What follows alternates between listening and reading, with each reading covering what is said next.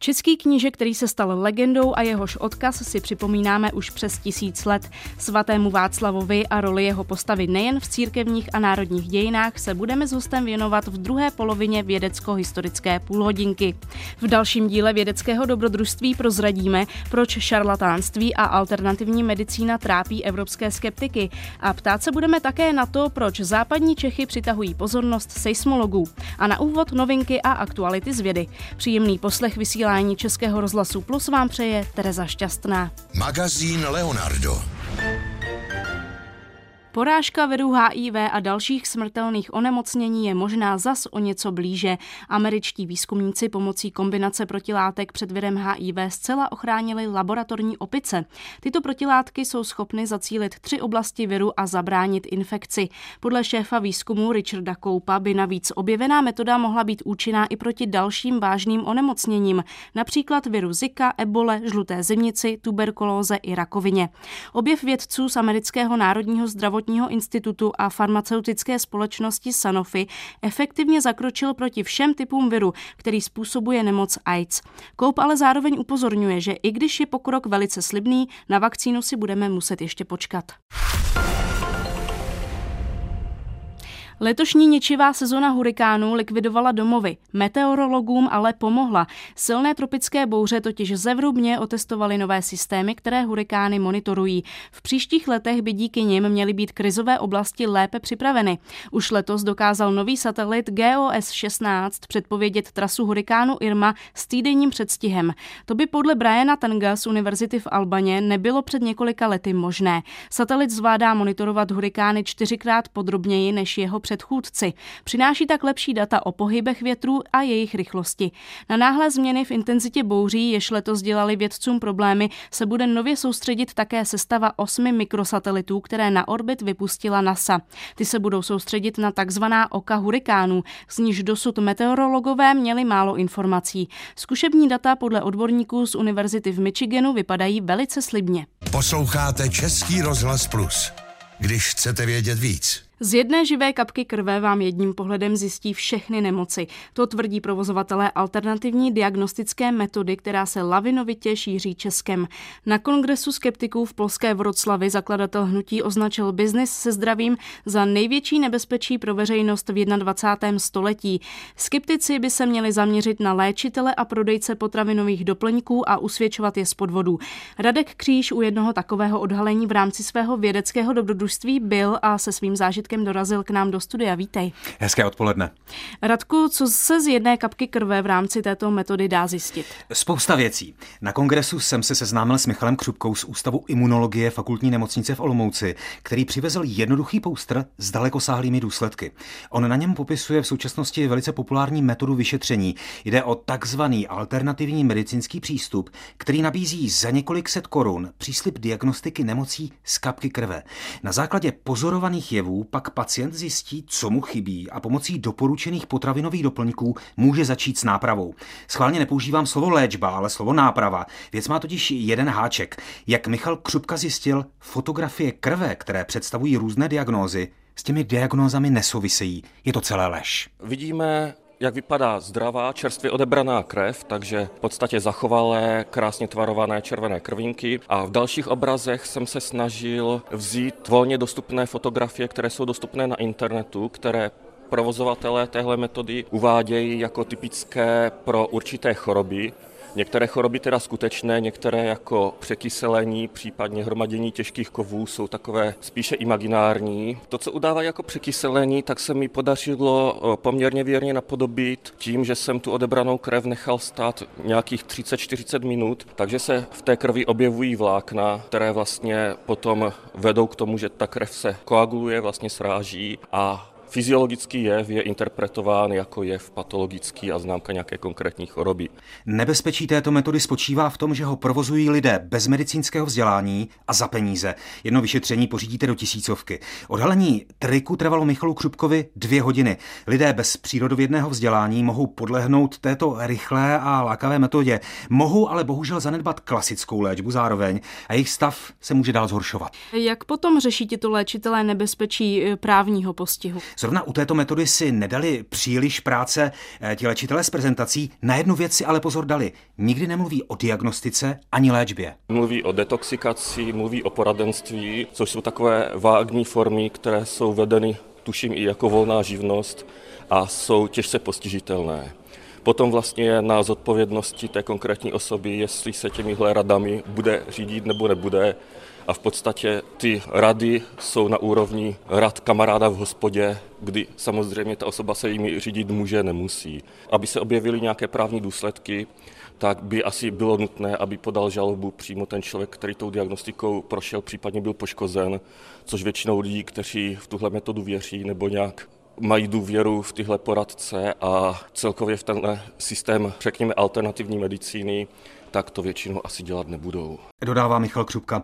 Klasická medicína má v tomto případě smůlu. Pokud se stav pacienta, který se léčí alternativně, zhorší, vždycky to spíš odnese lékař než léčitel. Proč by měl být alternativní přístup ale vždycky špatný? Podle skeptiků je velkým problémem vzestup odporu k metodám, které v minulosti prokazatelně pomohly. Například sílící hnutí proti očkování už nese své nechtěné plody. Na evropský kontinent se vracejí choroby, které tady dlouhá léta nebyly. Do Španělska záškrt, Velká Británie, Holandsko, Balkán spalničky a do východní Evropy dětská obrna. Ty alternativní diagnostické metody jako celek jsou problémem především u onkologických pacientů. Efekt není zaručený, přesto může tento přístup rodinu pacienta finančně zrujnovat. Pacienti jsou schopni investovat stovky tisíc do neefektivní diagnostiky a léčby a jejich stav to může paradoxně zhoršit. Zanedbají onkologickou léčbu, chirurgickou, chemoterapeutickou nebo radioterapeutickou. Jaké výzvy před skeptiky právě stojí a jaká nebezpečí nám bez nich mohou hrozit? Řeknu zase zítra, když uslyšíte můj rozhovor s nově jmenovanou prezidentkou Evropské rady skeptických organizací Češkou Claire Klinkenberg. Zvek poslechu vědeckého dobrodružství už zítra ve čtvrt na deset a po půl třetí v magazínu Leonardo na Plusu náš vědecký redaktor Radek Kříž. Díky Radku, naslyšenou. Naslyšenou. Česká republika nepatří mezi oblasti silných zemětřesení. Ničivé otřesy tu podle vědců bývaly naposledy v době ledové a přímo souvisely se zaledněním. Přesto jsou zejména západní Čechy pro seismology zajímavé. Martin Srb zjišťoval proč. Jsou výjimečná tím, že se seismická energie v této oblasti uvolňuje formou tzv. zemětřesných rojů. To znamená, je to série slabých zemětřesení, v těch se vyskytuje několik tisíc během eh, několika týdnů nebo měsíců a eh, Znamená to tedy, že deformační energie se neuvolní v jednom silném otřesu, jak klasicky známe z většiny těch seismických oblastí, ale uvolní se postupně. Říká Josef Horálek z Geofyzikálního ústavu Akademie věd. Západočeské zemětřesné roje přímo souvisejí se zdejším bohatstvím minerálních vod. Zemětřesné roje jsou charakteristické typické pro vulkanické oblasti. Zemětřesné roje třeba v Evropě se vyskytují hlavně na Islandu, Řecko, Itálie a to se děje i v západních Čechách. Ty magmatické projevy v západních Čechách jsou zviditelněny aktivitou korových fluid, to znamená polázeňství, který tam je, je vlastně založeno na výnosu vod ze zemské kůry kysličníkem uhličitým. A ten kysličník uhličitý tak je magmatického původu.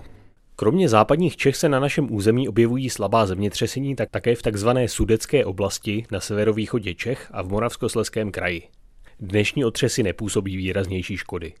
Silná zemětřesení se na našem území vyskytovala v dávnější době, kdy pevninu pokrýval ledovec. Hmotnost ledu totiž zvyšovala tlaky a napětí v horninách. S tímto zjištěním přišli vědci až díky nejnovějším paleoseismologickým výzkumům, který se účastnil i profesor Thomas Rockwell ze státní univerzity v kalifornském San Diego. We look for evidence of large earthquakes Zajímají nás doklady o větších zemětřeseních. Ta se totiž dostanou až k povrchu a zanechají po sobě typické známky, které můžeme zkoumat. Jsou to typické geologické stopy, které objevíme, když provedeme výkop napříč zlomem. Z mnoha a mnoha dalších příkladů historických zemětřesení například vidíme, že je hornina porušená. Její části jsou převrácené nebo poskládané, pukliny dosahují až k povrchu a do zóny zlomu padá půda. To všechno jsou doklady o zemětřeseních, které vidíme vidíme, když kopeme napříč geologickým zlomem. Kromě klasických výkopů a průzkumů geologických vrstev využívá paleoseismologie moderní metody dálkového průzkumu země ze satelitů a z radarů. Dokáže poměrně přesně zmapovat aktivní geologické zlomy a vypočítat rychlost jejich posuvu s milimetrovou přesností. Poznatky o historických zemětřeseních někdy mohou, ale ne vždy, pomoci i při předpovídání budoucích otřesů.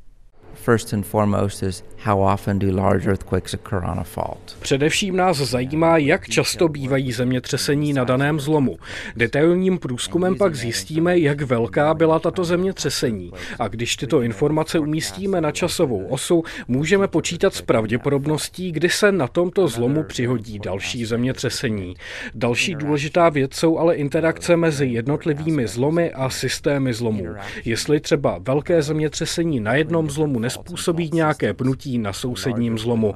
Máte-li velké zemětřesení, zajímá vás, nakolik to urychlí nebo zpomalí vznik zemětřesení na jiných zlomech. A když znáte celou historii zemětřesení, víte, jestli to něco znamená nebo ne.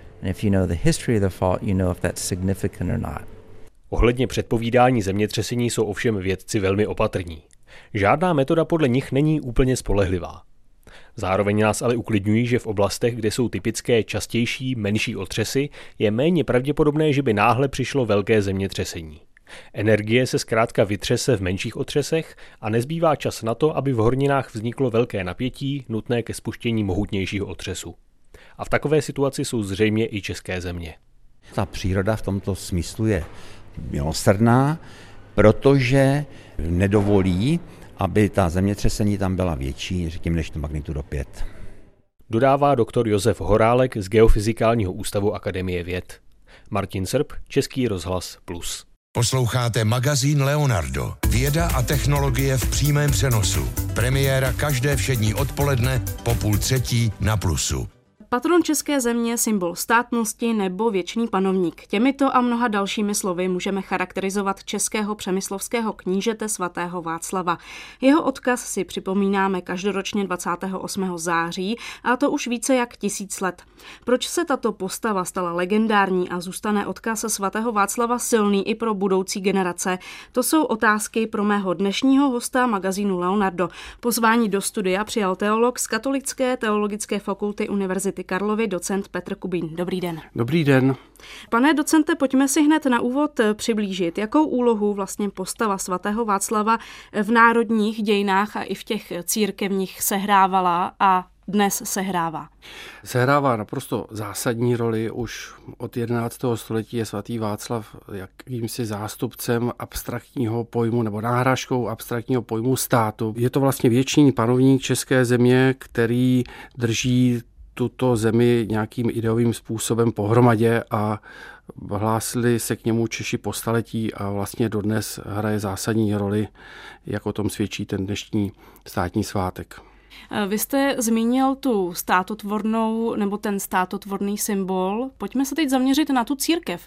Jakou roli sehrává přímo pro církev? Je to hlavní zemský patron, ochránce české země a současně tedy i ochránce české církve a je to zakladatelská postava. On stojí na počátku českého křesťanství, potažmo českého státu, protože český stát vzniká v okamžiku, kdy sem přichází křesťanství a spolu se svojí babičkou, svatou Ludmilou, hraje roli eh, zakladatelů křesťanského státu. Takových postav je třeba v Evropě více, ale všechny vlastně imitují zakladatele křesťanského římského impéria svatého Konstantina a svatou Helenu. Takže pro českou církev a pro české křesťanství hraje zásadní roli identifikační. Co to znamená identifikační?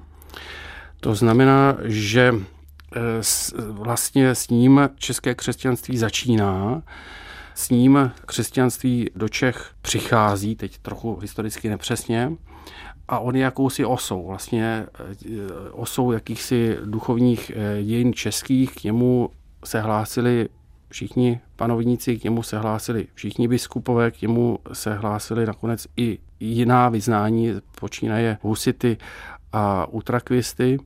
No a konečně v dnešní, tedy sekulární době, je to postava, ke které se Češi hlásí jakému si identifikačnímu symbolu. Prostě svatý Václav, to je Čech a to je i české křesťanství. Tragická smrt potkala nejednoho panovníka v historii nebo i nejednoho světce. Přesto ne u všech postav si právě takto dlouho a takto významně připomínáme. Proč se zrovna svatý Václav stal doslova kultovní postavou? To bylo proto, že byl přemyslovec a že zemřel mučenickou smrtí a z toho důvodu jeho nástupci na trůně, tedy přemyslovci, kteří pak vládli ještě dlouhá staletí, si vybrali svého předka k tomu, aby byl uctíván jako svatý mučedník a nejenom to, ale jako věčný vládce české země. To, když se to přesně stalo, o tom se vedou mezi historiky spory, ale předpokládáme, že to bylo někdy v 70. letech 10. století, kdy bylo založeno v Praze biskupství a tím se náš stát a naše církev česká osamostatnila od církve bavorské, protože do posud tedy bylo biskupství pro Čechy příslušné, bylo v bavorském řeznu. Tak e, to byly zřejmě ty hlavní důvody, proč tedy v tom desátém století se stal svatý Václav tím hlavním světcem. No a potom ten jeho kult postupně stoupal, protože se s tím identifikovala dynastie a samozřejmě byl to kult, který byl především eh, podporován ze zhora. A až poté následně přišla tedy ta úcta lidová, a objevují se zprávy o různých zázracích u jeho hrobu a tak dále, což je obvykle u, vše, u všech svědců, ale ten první impuls byl ten impuls ze zhora, to znamená ten panovnický impuls. Přece jenom ale současná česká společnost je ateistická převážně. Eh, čím to tedy, že postava svatého Václava je váženou postavou, oslavovanou postavou i v současné době?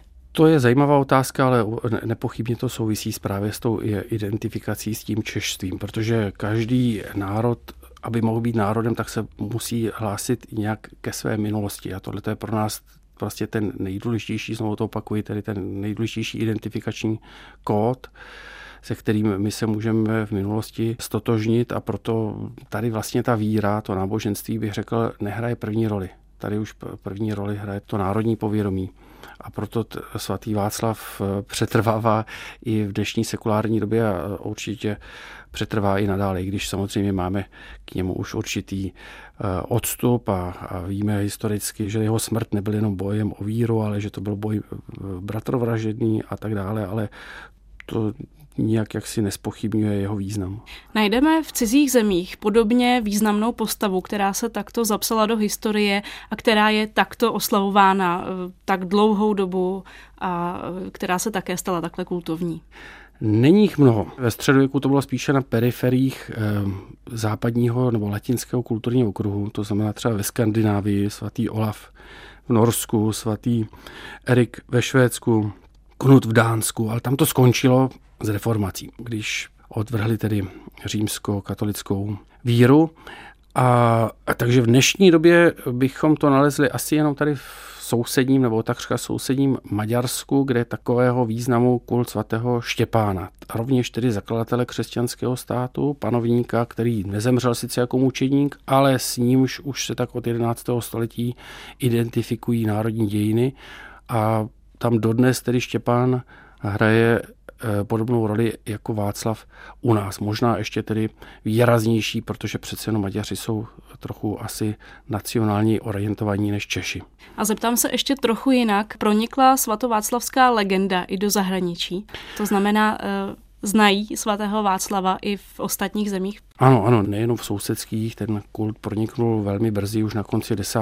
na začátku 11. století už se dostal za hranice českého státu a pomalu se šířil, ale objevuje se v liturgických knihách, které kolovaly po celé západní Evropě latinské, tak tam všude se objevuje svátek svatého Václava, nebo ne vždycky všude, ale dosti často směl svůj oltář eh, v Římě, ve svatém Petru, eh, v Cáchách, které byly důležitými městem svaté říše římské a i ve Francii se objevuje svátek svatého Václava, takže nepatří tam sice k nějakým významným svědcům, nelze hovořit o nějakém jaksi masivním kultu, ale určitě byl známý daleko za hranicemi Českého státu a konečně i na východ pronikly legendy o svatém Václavu, o svaté Ludmile, jsou z kijevské Rusy, jsou dochovány staroslovenské legendy.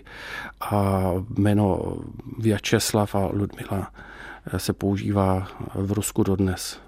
28. září je pro církev důležité i z toho důvodu, že právě na památku svatého Václava církev pořádá různé akce, vše poutě, kterých se může zúčastnit tedy i veřejnost nevěřících.